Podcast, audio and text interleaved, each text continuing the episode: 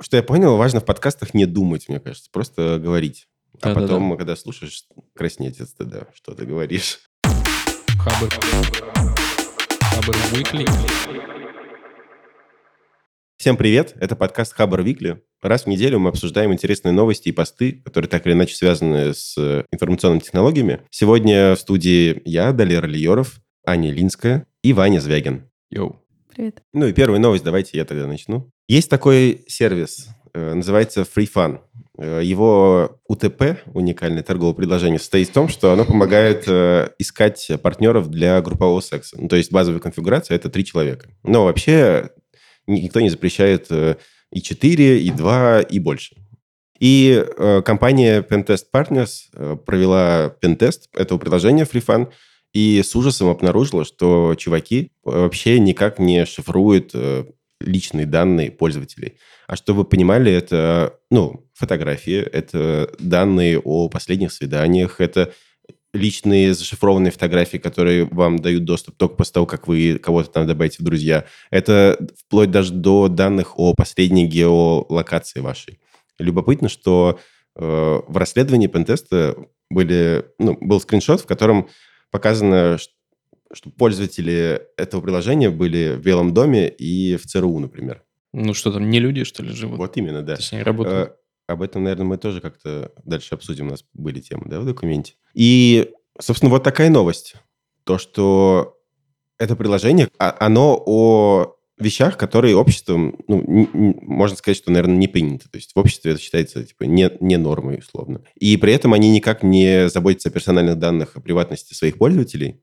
И вот этот э, кейс, мы в прошлый раз обсуждали, что мне непонятны случаи, когда лично меня будут, будут касаться законы там, Яровой и прочее, вся эта приватность. А вот этот кейс э, мне понятен, потому что здесь он про личную безопасность. То есть, э, когда что-то в обществе считается не нормой, а, например, в России у нас э, э, существуют разные радикальные организации, которые там э, гоняют э, ЛГБТ и прочее. Ну, вот случаи вот эти в Чечне, например. И есть такое приложение, в котором могут быть твои данные, очень э, личные, подробные, такие чувствительные. И если кто-то эти данные вот в твоей среде сольет, то тебя могут также начать преследовать. Это грозит безопасности твоей жизни. И вот этот кейс про приватность данных мне вот э, очень понятен. Мгм. Вот, такая новость. Ну, блин, это все очень сложно, с одной стороны, а с другой стороны, для меня очень просто. Мне пофигу. Ну, в смысле, с моей точки зрения, ну, смотрите, что хотите. У меня нет там штор на окнах, например, дома. Пожалуйста, заглядывайте, если вам интересно. Мне скрывать, в общем, нечего. А то, что мне есть скрывать, в интернет я никогда не выношу. Мне кажется, еще это потому, что мы живем в Москве, и здесь в целом среда очень благоприятная, и всем друг на друга пофиг, и все спокойно относятся к особенностям друг друга. То есть мы, мы- среда более какая-то прогрессивная. Но если ты живешь э, в каком-нибудь э, селе или в каком-нибудь небольшом городе, то Но мне там кажется, в селе тебе другая. не очень нужно такое приложение. Ты примерно понимаешь. Всех знаешь, да? Да. На селе кто. А, Там всего трое в селе. Да, тут, короче, я, я прекрасно понимаю, что это все сложнее, чем, ну, кажется мне, и чем мое отношение к этому вопросу. И проблема есть действительно. Но, возможно, все это лежит еще немножко глубже. Это, с одной стороны, конечно, про безопасность, и про то, что чуваки провафлили, и данные слились, и все такое. А с другой стороны, это, ну, про воспитание, что ли. Вот если опуститься на уровень еще прям ниже, ниже и глубже. Если вот меня, я считаю, неплохо воспитали, я довольно толерантный чувак. Мне пофигу, пока никто не вторгается в мое личное пространство, э, ну, скажем, физически, э, и не мешает мне жить. И я хочу, чтобы другим тоже было пофигу. И вот если бы все были такими котиками, было бы замечательно. Ну, это идеальная картина какая-то. Наверное. Ну вот э, мне понравилось, что ты сказала про то, что мне нечего скрывать. И э, в целом, мне кажется, сейчас всем сегодня, да, в наше время нужно быть готовым к тому, что любая информация, которая у тебя есть, она не, не приватна. И если, тем более, если ты ее куда-то выносишь вне из своей головы, это, ну, ты должен сразу быть готов к риску там, к тому, что об этом узнают все. И, возможно, там через э, какое-то количество лет и то, что будет у тебя в голове, не будет приватным. Ну, Это уже другая история, да? И все замолчали грустно. Да я сразу задумался, да, о том, что, может быть, в голове действительно не будет ничего приватного. Ну как да. раз писали с Леной Беловой подкаст про нейролинк, который Хабр Special. Да-да. И, и, в общем, если они добьются как бы своего, и если расшифруют, что за что отвечает, может, и не будет приватности совсем. Ну, это в этом в целом нет ничего страшного, если это будет идти параллельно с развитием вот э, такой толерантности, про которую ты говоришь. Если у нас общество будет идти выше, ну, эволюционировать, да, в какое-то более мирное течение, и если с тем, что информация будет доступнее, приватность будет уменьшаться, если массово люди будут э, проще к этому относиться, то в целом это не так страшно. Слушайте, а есть еще, помимо там, реальности и некой там скрытой правды о ком-то, есть еще ведь фейки, которые сейчас можно делать очень легко и вообще любые. И это тоже стрёмно. Ну, то есть, э, мало того, что у тебя может быть доступ к такой, типа, чувствительной информации, располагая какими-то данными, ты можешь там нафантазировать и наген- нагенерить о человеке еще такого, что, ну, будет вообще жесть. Вот, вот это, мне кажется, пострашнее даже, чем, чем просто данные о тебе. Мне кажется, сейчас происходит то же самое с фейковыми новостями. И, э, ну, fake, fake news, да, это то же самое, что и сфальсифицировать тебя, и вставить твою голову в какую-то картинку и показать это. И э, это как баннерная слепота развивается, да, так же, кажется, мне кажется, и у людей будет развиваться, что э, чем больше фейков, тем меньше им доверия, тем выше критическое мышление. Пожалуй. Ты чего? Простите, ты сказал просто про голову в картинке. Э. Ваня недавно то же самое сделал. Он вставил мою голову в какой-то мем, где я принцесса. Было смешно. Это мне- тоже понравилось. Ну да, это было мило. Ну, на самом деле, давайте еще поговорим, да, про сами сервисы, потому что тема интересная и есть э, что обсудить. И вот, э, например, ну, я вижу две вот интересных, два интересных направления, что, о чем здесь можно поговорить. Во-первых, про то, что вообще такое норма. Вот э, когда мы говорим там, вот э, люди э, сделали приложение для группового секса, это ок или не ок? Ну, то есть мы-то все тут, наверное, думаем, что это ок, Ну да. да, а ну кто-то думает, что это не ок. А если люди сделали приложение для группового секса с животными, и это Ну, ок? это не ок, потому что животные не давали своего согласия. Ну вот давайте, давайте попробуем, Давай. как бы, Я открываю App Store. Давайте попробуем э, формулировать определение, что Что Нормально? что не ок? что ненормально, да. Я для себя вывел так. Нормально это то, что не причиняет вред окружающим и тебе. Я для себя вывел так. Нормально это то, что не причиняет вред, хотел сказать, животным. Э, Ну да, животным в том числе. Короче, это- нормально это то, что не причиняет вред окружающим и тебе. Нужно уважать э, чужие границы. А моральный вред? Я тут его тоже... Ну, то есть я и физический, и моральный вред вкладываю в А это. если кому-то причиняет моральный вред, то что кто-то где-то занимается групповым сексом? А какой от этого вред? Ну, мне не причиняет, но э, есть же люди там... Ну, вот да, мы далеко ходить не надо, мы живем там в стране, в которой не очень хорошо относятся к гомосексуальным людям. М. Ну, то есть, э, казалось бы, да, какая разница, кто с кем, куда. А вот им причиняет. Ну, как бы там есть, у них есть, я насколько знаю, такой аргумент, что, эм, ну, типа, в паре одного пола не могут родиться дети. И это не продолжает наш род, а дети — это единственная цель жизни человека. На планете. Вот это то, с чего я начал. Мне кажется, дело во многом в воспитании, образовании и в целом жизненном опыте. Потому что, на мой вкус, цель жизни, ну, естественно, далеко не только в детях. И их может не быть, или их может быть 10, или ты можешь себе кота завести и счастливо с ним жить. Главное, ну, Главное, просто гладьте его, не более. Да, Лер, Ну, что ты молчишь? Так еще раз, да, возвращаясь, э, норма это, ну вот Далера вынес определение, и э, вот у меня вопрос про Ну, моральный вред. Мне кажется, Нужно его вот- тоже как-то определить, видимо. мне кажется, что когда кто-то типа страдает от э, того, что его чувства ущемляют, это не моральный вред.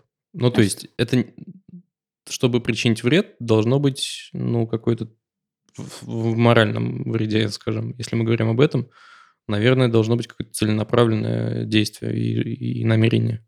Да. Э, Я понимаю, что, я не знаю, может взорваться какая-нибудь э, атомная электростанция, и вред причинится физический. Но когда ты... Может быть, наш подкаст кому-то причинит моральный вред, прикинь? Да, может быть, может быть такое. Ну, то есть, ну, я же не со зла. Согласен с Ваней, что тут важно, наверное, наличие вот этого активного, активного действия. Э, Если его нету, то тогда, наверное, не важно, моральный вред нанесен тебе или нет. Потому что, я думаю, это в одной плоскости лежит э, с тем, что меня, например, бесит, когда люди используют э, слово «вкусный» в значении типа «вкусный текст». И мне это наносит моральный вред. Я листаю ленту Фейсбука и, в общем, хватаюсь за голову, ну, условно говоря. Вот. Они же нанесли мне моральный вред. Хотя, по сути, это пустяк. Это Э, не они нанесли, это ты сам себе нанес. Вот, э, кстати, тоже может быть. И в целом в жизни много вещей, которые просто существуют, и этим фактом могут тебе, каку- ну, тебя расстраивать. Медведи, если ты встретишь их в лесу, они тебя там, не знаю, съедят. Ну вот, расстроят, да. Вот что с этим делать? Не знаю. В Москве летом дожди, например. Мне кажется, почему-то это из одной из одного ряда. Мне кажется, я бы просто вообще исключила отсюда моральный вред, потому что это очень э, размытое понятие, и ты в любом случае сам всегда себе наносишь моральный вред. Ну, можно просто определить норму как раз какими-то базовыми м, правилами морали, опять же, то есть не убей, не там, не кради, вот это все. И, ну, то есть все, все что выше этой, этой планки, все нормально, Окей, мы такие определились. да. А дальше что мы делаем? Второй пункт Манифест. Второй пункт. э, Вообще интересно обсудить то, как э, вот эти такие вот сервисы, как этот, да и тот же там Тиндер, э, как это меняет индустрию человеческих отношений, что происходит с романтикой.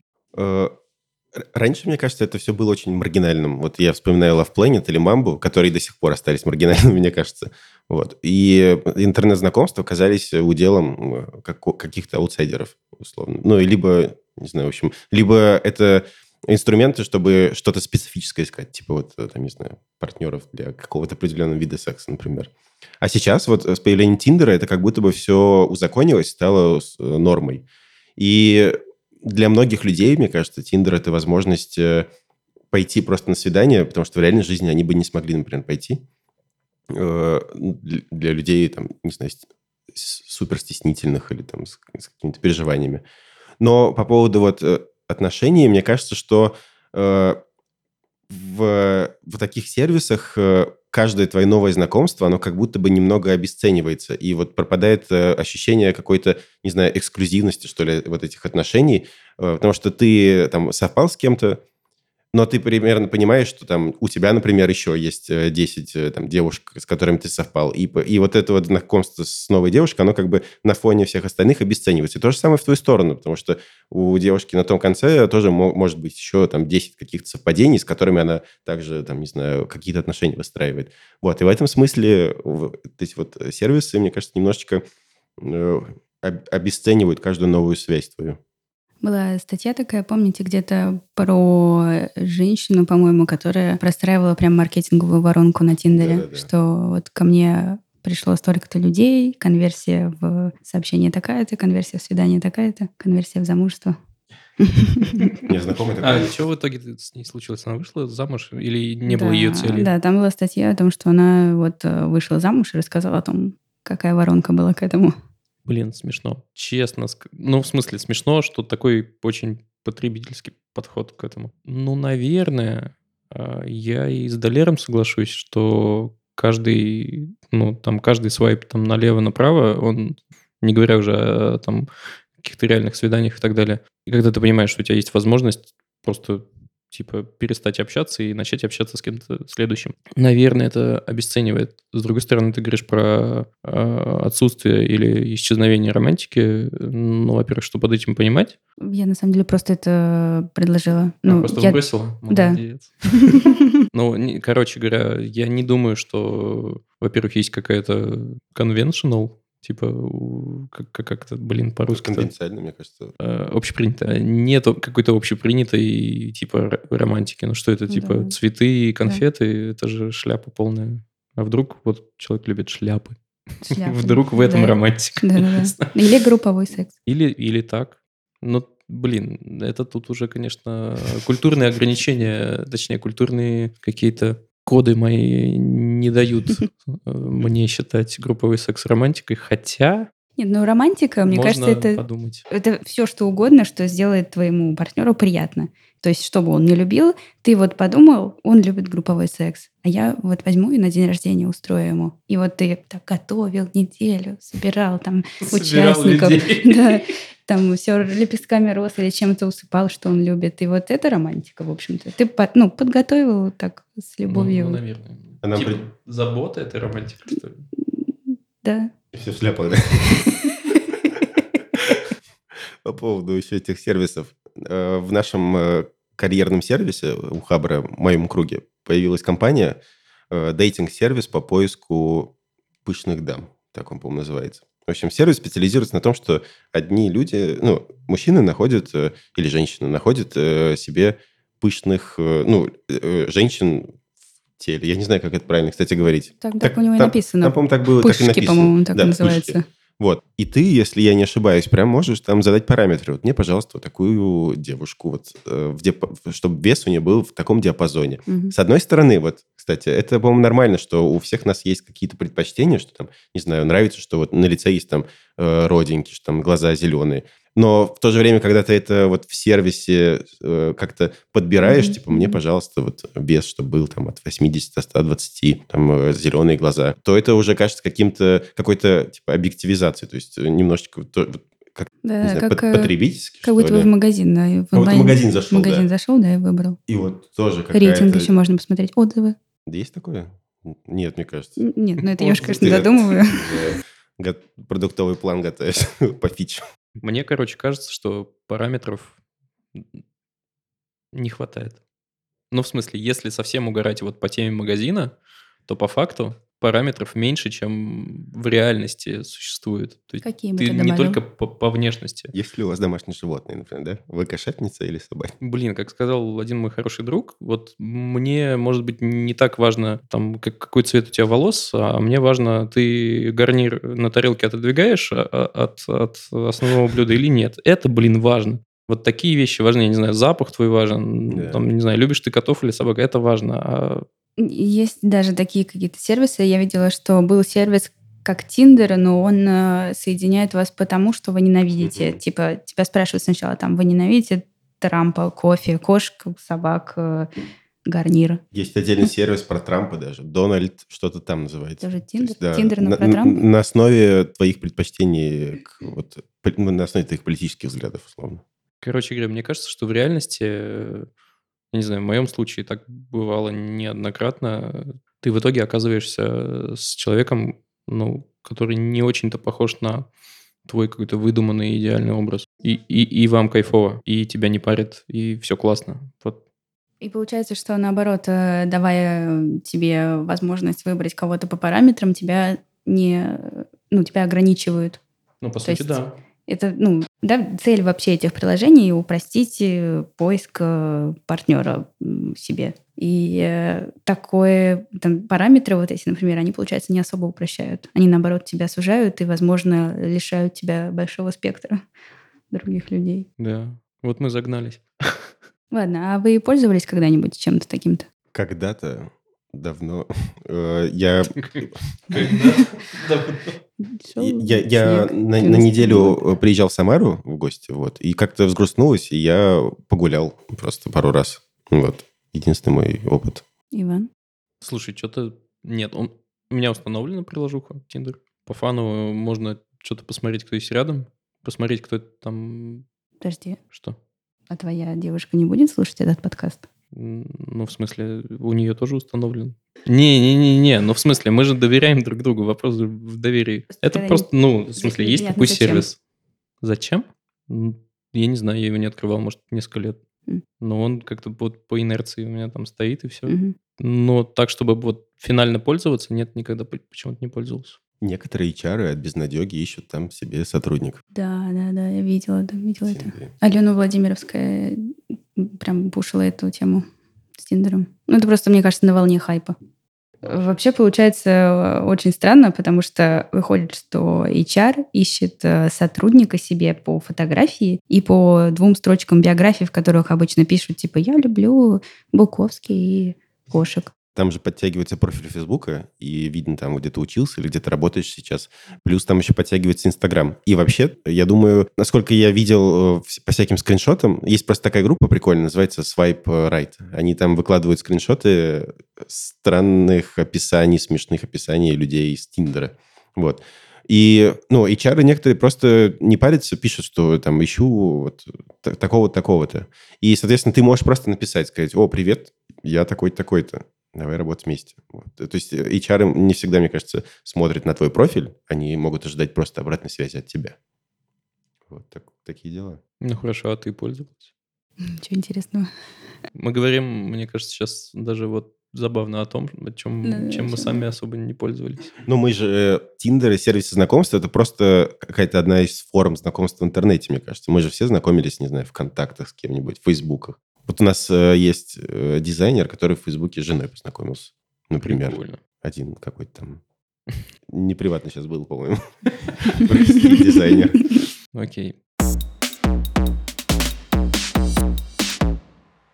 Знаете, мне кажется, что это все ведет нас э, к теме, которая у нас осталась второй, о том, что все это как-то аккумулируется, и данные тебе могут попасть не только даже из одного сервиса, а, а могут узнать твой номер паспорта, прости господи, СНИЛС, который, кажется, скоро отменят, а, и много чего другого тоже э, чувствительного. И, э, судя по расследованию Бендузы, у правительства РФ существуют сервисы, один из них называется Шерлок, довольно романтично, мне кажется, называется, который, собственно, по нажатию одной кнопки, э, там, не знаю, ты вводишь либо фотку, кажется, либо, либо аккаунт в какой-то из соцсетей, и он выдает тебе данные обо всем ну, что, что есть в сети о тебе вообще. И не только в сети, кстати. А, и паспорт, и, все-все-все. Ну и, блин, это, это как-то грустненько. Вот это, Далер, то, то, что тебя начало таки пугать? Э, да, это тот случай, который я тоже смог примерить на себе и понять, э, что меня это беспокоит.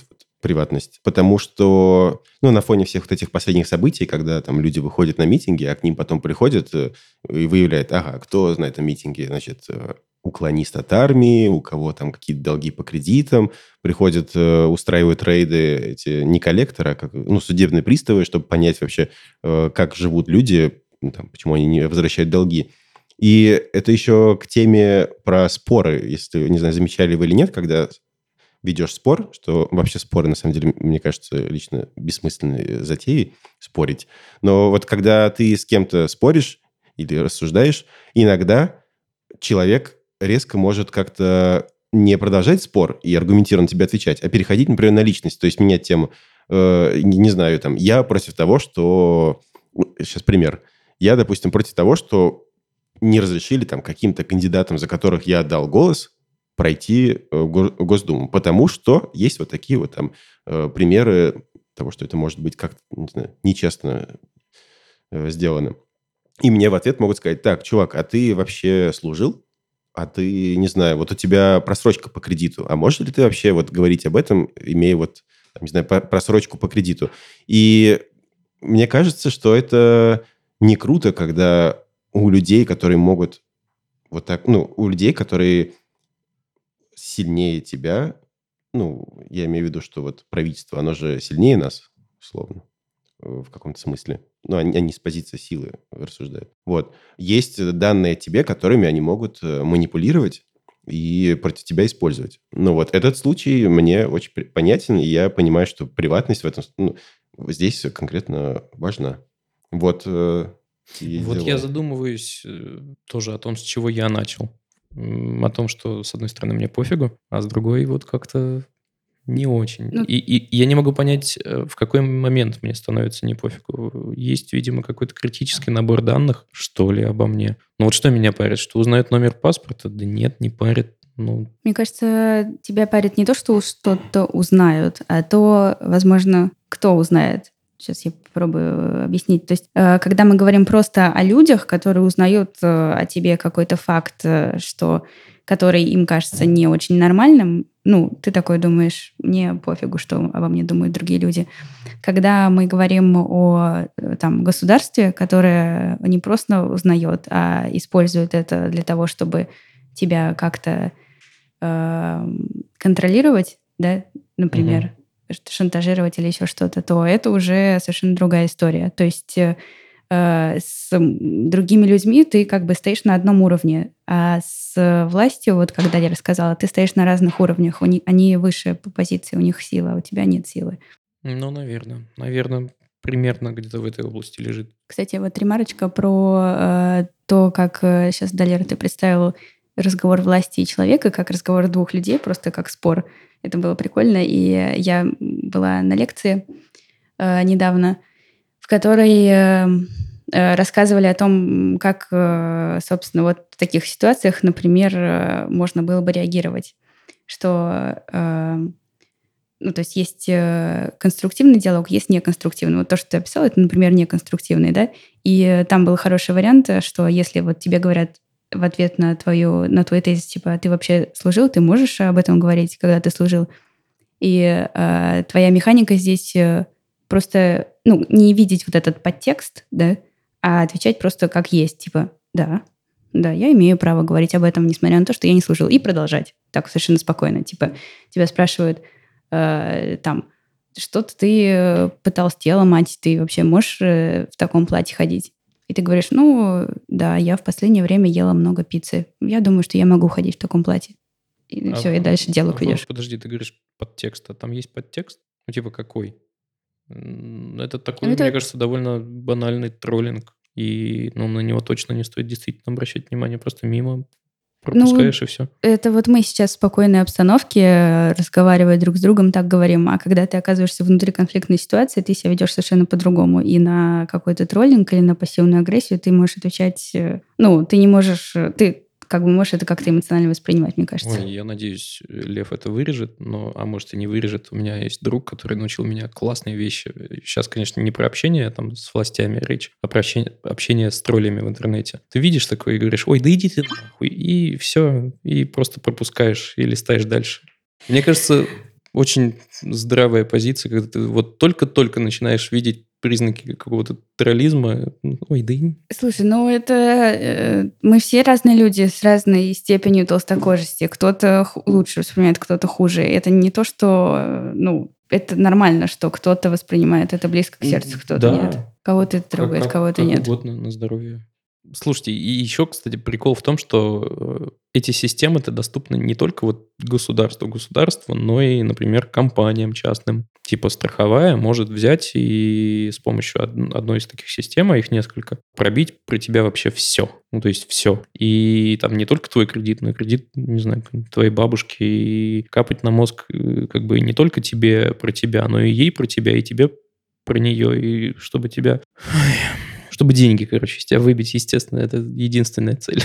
И если страховые это что-то более-менее в правом поле, находящееся, законные организации, то есть же всякие черные риэлторы, все вот эти вот микрофинансовые компании, которые тоже черные, уверен. Вот. И они могут действовать, мне кажется, и вне закона. Мне кажется, очень хорошо, понимаю. что это расследование появилось, потому что, ну вот, мы, например, начинаем об этом говорить, задаваться какими-то вопросами. Просто если об этом вообще не говорить, этого как бы не существует, э, окей, пусть оно существует, я готов э, к тому, что э, там у кого-то, у кого есть полномочия, будет доступ к таким штукам. Но я бы хотел, чтобы эта вещь ну, регулировалась здраво. И вот начало такого разговора о таких системах – это хорошо. А как э, именно регулировалось? Ну, я не знаю, давать, ну, давать или не давать доступ. Я не знаю, по каким критериям пока. Я, ну, я осознаю, что их нужно как-то выстроить. Как государственный суперсервис, типа госслуг. Вот, мне кажется, то же самое должно быть. Суперсервис, госуслуги... найди все, что хочешь. Да, человеки. Ну, госуслуги всем доступны. Я имею в виду, твои данные мне в госуслугах недоступны. Мне доступен только сам сервис.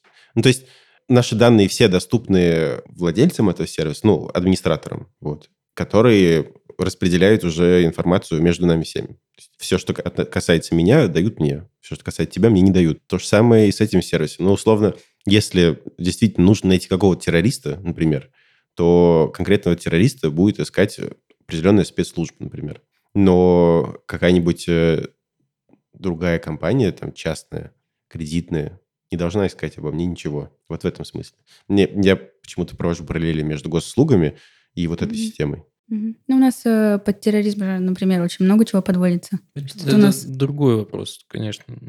Ну, да, подводится много чего странного, и законы там периодически странные, но, ну, как бы, смотри, выбирая между тем, это есть и не регулируется вообще никак, и тем, что оно хоть как-то регулируется, я скорее выберу второй вариант, хоть он мне, может быть, и тоже не до конца нравится. Угу. Вот.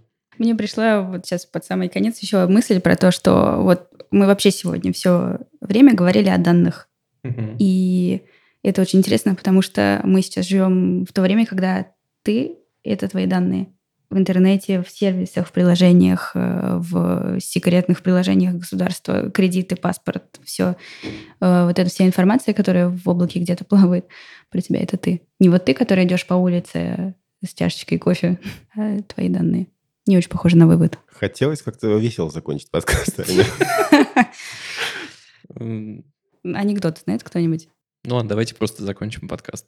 Да, Э, спасибо, что слушали нас. Это был подкаст Хабр Викли. Берегите себя и свои данные. И свои данные. И подписывайтесь на наш канал, ставьте классы, комментируйте. Нам это полезно. Еще можете в чатик заглянуть в Телеграме. Пока. Пока. Счастливо. Хабр. Хабр Викли.